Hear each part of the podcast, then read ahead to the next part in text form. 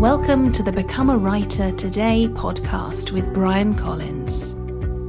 Here you'll find practical advice and interviews for all kinds of writers. Hi there, this is Bryan Collins, and welcome to the Become a Writer Today podcast. And in this week's episode, I catch up with somebody who specializes in prolific writing and in helping students overcome challenges like writer's block. His name is Pascal Gambardella. But before we get into this week's interview, I just want to tell you a little bit about what I've been up to. And I actually read an interesting article online by a therapist about journal writing. And journal writing is actually one of my favorite writing practices. Uh, I've spoken before about how each morning I like to write a 150 to 300 word journal entry about things I've been considering or writing challenges or even just what I did yesterday. I find it's a great way of turning up in front of the blank page regularly. In the article that I read, the American therapist and author Dr. Pennebaker says that one of the interesting problems of writing too much, especially if you're going through a difficult time, is that writing can become more like rumination. And that's the last thing in the world you need. My recommendation is to think of expressive writing as a life course correction as opposed to something you commit to doing every day for the rest of your life. In other words, he's getting at the idea that journaling can become a form of rumination and suggests that you should do something else if this happens. And I certainly find that's true. If you're struggling with a creative challenge, perhaps there are other pursuits that you can enjoy that will help you feel more energized when you sit down at the blank page. Pursuits that I usually follow include things like long distance running or CrossFit or even just doing something that's not to do with the internet. And I find when I follow a pursuit like this, it helps me get over problems like writer's block faster. That said, the difference is journaling for writers is a form of practice because it encourages you to turn up and to articulate your ideas no matter how unrefined they are. I found that through journaling, it's a little bit like planting seeds in the garden. Some of them may take and some of them you may use later on, and some of them you probably won't do anything with. But it's still a useful exercise because it gets you warmed up for the day's work. Of course, if you're not a writer, then perhaps rumination and the caution that Dr. Pennebaker mentions in his article are things to consider. Over the years, I've kept journals in traditional notepads in a password protected file on my computer. And lately, I've been using the app Day One. The way I've set it up at the moment is I have a series of journals within Day One about topics like creativity, productivity, business, books, money, regrets, lessons, writing, friendship, death, sex, family, routine, and so on. And I found that all these mini journals inside of Day One gives me confines or context within which to write an entry. That's probably an advanced tactic. So if you're not into journaling regularly, what I'd encourage you to do is just simply turn up in front of the blank page or your computer or just get a pen and paper or even dictate into your phone and just treat it as a form of writing practice for 10 or 15 minutes before you carry on with the day's creative work. Because often turning up will help you solve problems like writer's block and become more prolific. And all of that brings me nicely to this week's interview with Pascal Gambardella. Pascal Gambardella holds a PhD and is an author and lecturer who over the years has specialized in topics like creative thinking and neurosemantics. And he's actually taught his students how to conquer creative problems like writer's block, which we've just talked about, and how to become prolific writers. And in this interview, we riff on those topics and he explains to me how he encourages prolific writing with his students, the questions you should ask yourself at the start of any writing project, whether that be a, an article, a blog post, or something longer like a book, why every writer should trigger a creative state and how exactly you can do that using an anchor, and what his writing routine today looks like. There's lots more we get into in this interview, but I started by asking Pascal to give me a bit of background about himself and his approach. Well, my first experience was with writer's block. When I was in uh, went to college, I had uh, my SAT score was very low for English, so they put me in, in remedial English class in college, and I barely could write two paragraphs. I had all these rules on one side, and I tried to fit the paragraphs into rules. Tried to write based on these rules, and I got nowhere fast. I was treating it like mathematics. So that was my first experience. But over know, 40, 50 years, I've gotten past that. And the irony is that now when I sit to write, well, first of all, this may be odd, but when I write, I enjoy doing mathematics. I relax when I do mathematics. So when I write, now I get into a state as if I'm doing mathematics, but yet it's a more relaxing, calm state. And I can go into it and come out of it. So that's the irony. And does it take long for you to get into that state? No, I just need to sit in my chair, have a cup of coffee, and relax. It doesn't need to be perfect. I'll write something. I'm writing a paper now, 12,000 page word paper. I'm just about finished with it. And it's not that I write when I'm sitting down. Sometimes I'll, I'll be writing it. Then I'll be puzzled about something. I'll get up, walk around, do something else. And then, but I'll still be thinking about it in the back of my mind. And then I'll come back to it and get back into that state. It's actually in, now given 50 years later, 60 years later, it's very enjoyable to write to me. Uh, so I once taught a course on prolific writing, and it was to a playwright. He had writer's block. He couldn't write a play. And we went through this course, just me and him, and I discovered that he had mixed up a state. I'm not sure exactly what it was, but there are states called metastates. For example, fear. If I'm, I could be very fearful, but yet I can bring the frame of calm to the fear and have calm fear. Well, he had that something like that mixed up. Rather than calm fear, it was like fear calm. And once we figured that out, he was able to proceed. So I'm not sure if this makes much sense, but the states in which you use are important and, and uncovering, particularly when you're coaching someone, what is the strategy they use to get into the writer's block? What are the issues that they confront? What the strategy, by strategy, I mean when they're there sitting in their chair or wherever they're doing it and they're looking at the words and they're typing or writing what's going on in their minds. What do they see, feel, and hear? Yeah. And what's a trigger? When they say, Oh, I can't do anymore. I write the sentence. Some people have writer's block when they write emails. What's the trigger? And then find out what's behind that. What's going on? Do they feel like they can't separate themselves from the behavior? If this writing is reflecting on who they are as a person, as opposed to like some people confuse being with doing. You know, my feeling is that self-esteem is inherent. Everyone has self-esteem. You can't take that away from anyone. Self-esteem is there. It's self-confidence. It's the ability to learn and create, which is something we learn. And some people confuse that. Was that the issue? So the, my thinking is when I'm looking at someone going through issues, I'll find out what the issue is, where it comes from, and I'll be listing these issues. And then we'll find out what's the most important one. What's the one that if I change that one, if I coach to that one issue, it'll help them get beyond where they are. A lot of new writers feel like what they're writing isn't good enough and that puts them off right? Or they're not good enough, or they're an imposter. Yeah. Oh, if I write this, they're going to discover I'm not really who I say I am. You know, I'm yeah. someone else. And my frame for that is I don't feel like I'm an expert at anything.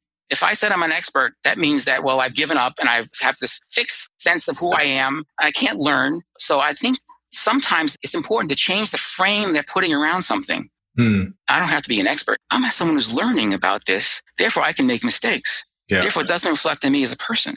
I don't have to be perfect. I mean, whatever, whatever it is for a person, I don't, there might be some critical things that, that are involved, but I think it really is dependent on who you are. And working with someone, I'd like to work on their particular issues and find out what they really want. Why are they writing? Now, sometimes you say, I write because I like to share things with people. I write because, so I'm thinking when I'm writing something, if I think of my higher intention of sharing things with people and I bring that to bear on my writing, then it makes it easier. I'm writing for someone and when they see it, hopefully they'll experience something of value. So there's a lot that goes into it. So if I'm writing a book, for example, mm-hmm. I should reflect on why I'm writing the book for Yeah, start. yes. For example, yeah, yeah, yes. I'd ask you, why you're you writing this book? And then you might say, I'm writing it because such and such. Then I'll ask you, why is that important?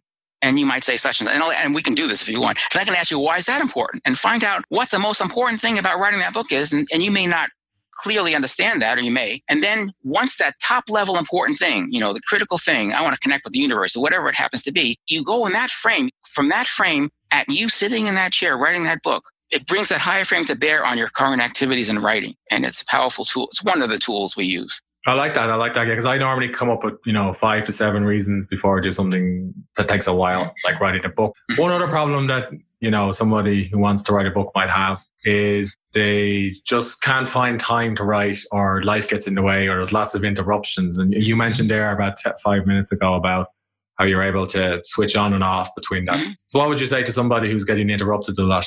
Well, when do they write? Are they causing the interruption? Or are they causing it by looking at emails or other things? Or is someone interrupting them? And my question to them is, what is it about the interruptions? Can you move yourself somewhere else? And they say, no. I said, why not? I'd be more curious as to if they've actually decided they want to write something, why are they putting themselves in a position where they'll be interrupted or interrupt themselves? So I'd, I'd be curious about that with a person. So I've read some people get up five, four in the morning to write yeah. before they go to work. And there's another thing, there's a technique in neurosemantics called the excuse blowout. So interruptions, are they an excuse? You know, what part of it is actually valid? What part of it is not? I would go through this. It's like a dragon. I would, a dragon state. We take this person, I walk through this person through that excuse if it's an excuse and see what the valid part of it is. And what it isn't, we work on getting rid of it and having them realize this is really an excuse. That, so if I wanted to do that myself, like, you know, I'm not working with a neurosemantic coach for like, like you were. Yeah. How would I do that? Is it through journaling or is it through something else? There is books on, on some of these techniques. You can actually read them and try them yourself. One is called The Source Book of Magic by Michael Hall volume two. You can read up some of these things, or you can talk to me about what you would like to do for free, or anyone can actually. So that's how you know I've I figured out what I'm making excuses about. You know, I'm just not getting up early enough because that's that's something that I had to do. But I'm still facing the occasional interruption that that breaks that flow state, and it's just something that I can't avoid. I don't know. Let's say the dog barked downstairs, or an alarm went off, but now I have time to get back in to writing for another hour how do I get back into that state quicker? So we would, that's from the Accessing Personal Genius training, but it's in neurosemantics, we call it a genius state. And we practice doing that. We'd say we would install or have you access resource states that align with your writing. To access those resource states, and they might be complicated. To access those resource states, we might have you see a word, see a picture. Like I have a, I have a friend that went through 25 years of classes with me. We had, had a monthly NLP group. And whenever I give a presentation, I look at him in my mind. I see him. So I get into a state. So sometimes it's a couple of deep breaths. So some specific anchor that you can create for yourself once you have these resource states that you can get back in, then you practice. You sit there and have someone interrupt you, you practice going in and out of it. So that's that's an outline of the process of for that. Before that, there might be some things that are getting in the way of you getting back into the state that you need to deal with, like making excuses or something. It might be something, but I would create the state that you're in and then create resources that you can access when you sit down. And after a while, it becomes part of you. You might just pick up your pen and say, that's it. I picked up my pen or pencil. And I'm off. Yeah, yeah. So I sometimes use noise cancelling headphones and I have like a playlist on Spotify of like ambient music. That could start you as an anchor. Yeah.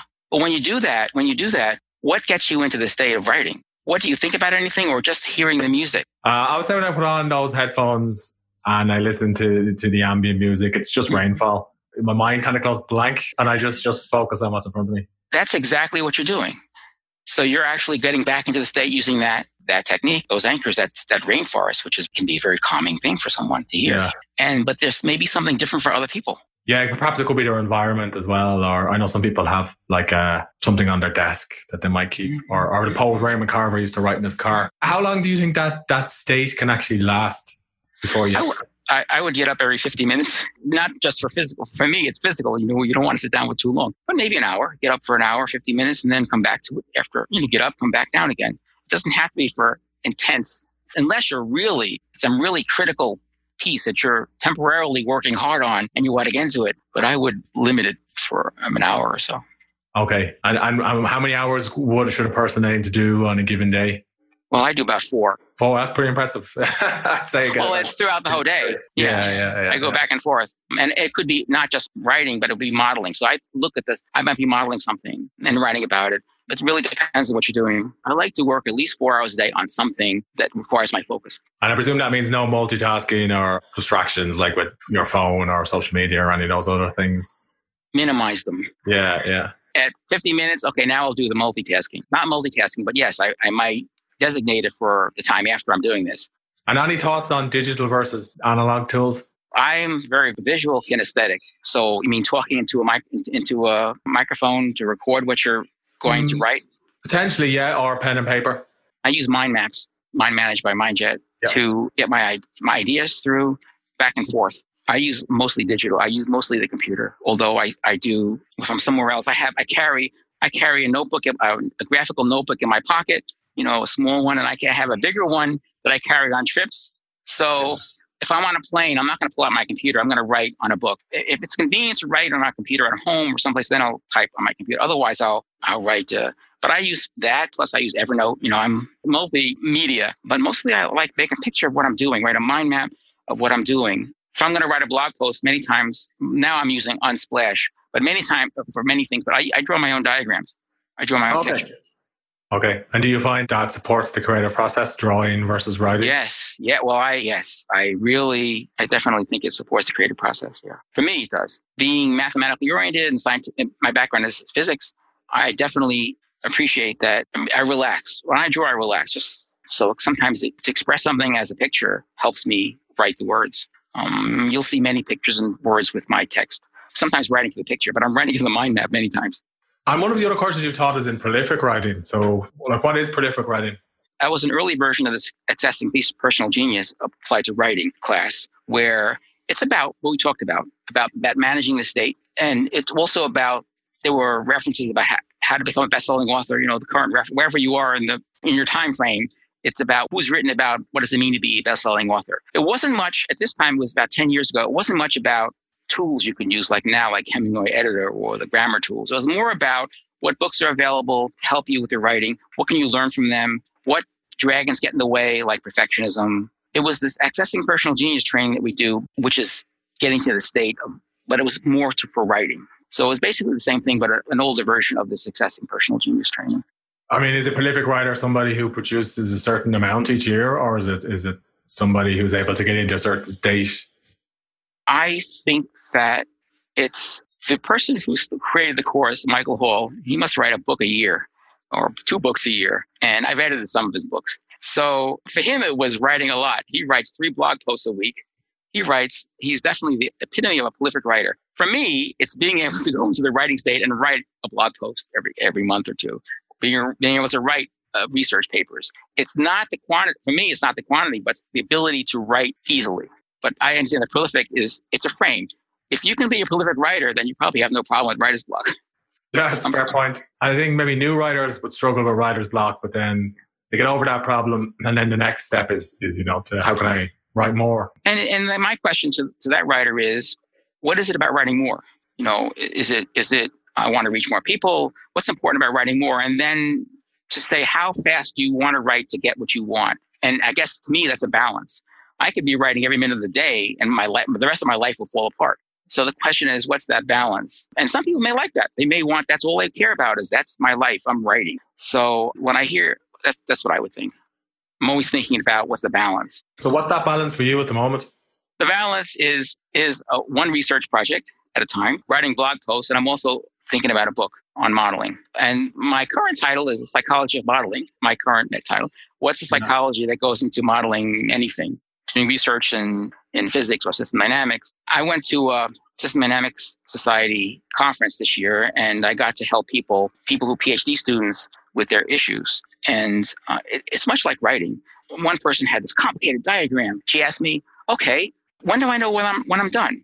And I looked at the diagram, I heard the question, and I said, uh, "Are you a perfectionist?" And she said, "Yeah." So the so the question to my thing to her was like, maybe you need to chunk up a bit, Now, rather than have twenty things in your diagram, thousands of, of arrows and, and connections. Maybe you just need to go up a level, a couple of levels, and that's my thinking at the moment.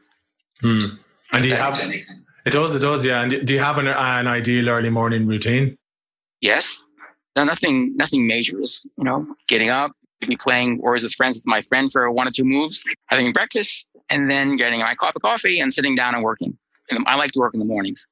What was the game you mentioned? Words with Friends. It's like Scrabble for your. For I have one friend and we play. Uh, okay.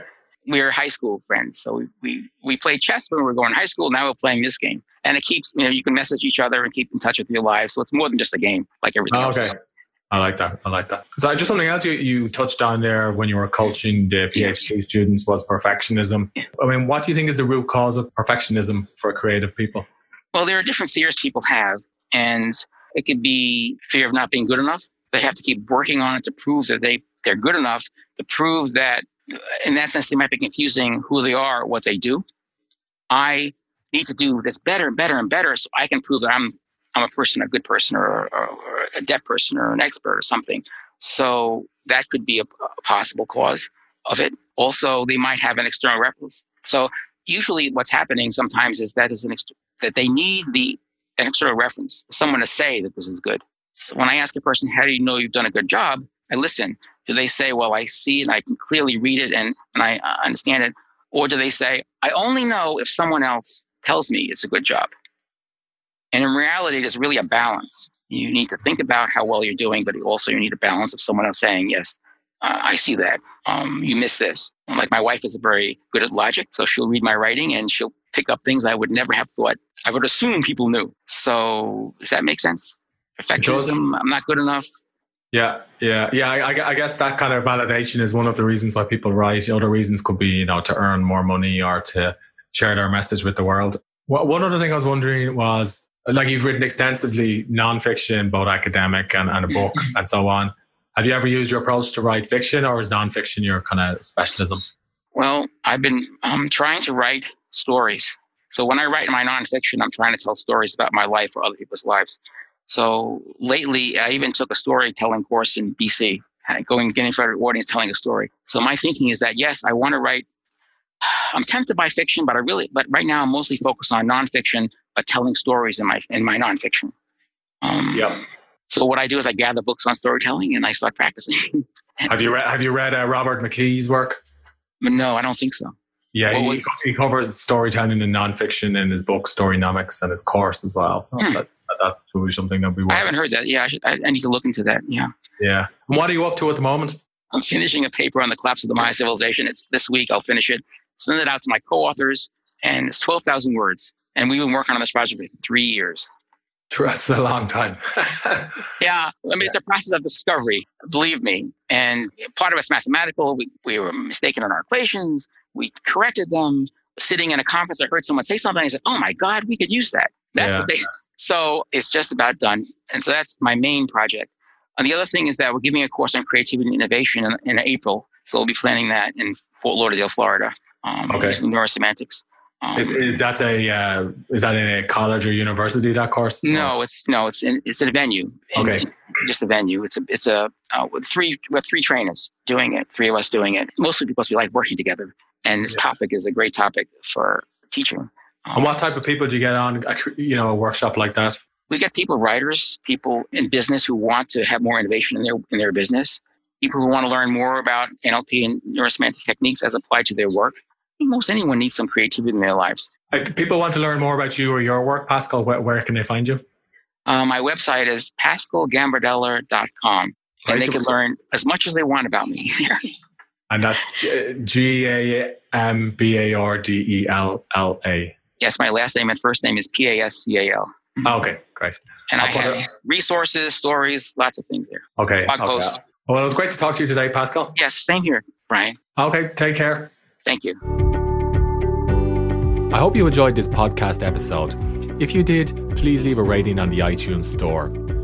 And if you want to accomplish more with your writing, please visit becomeawritertoday.com forward slash join and I'll send you a free email course. Thanks for listening.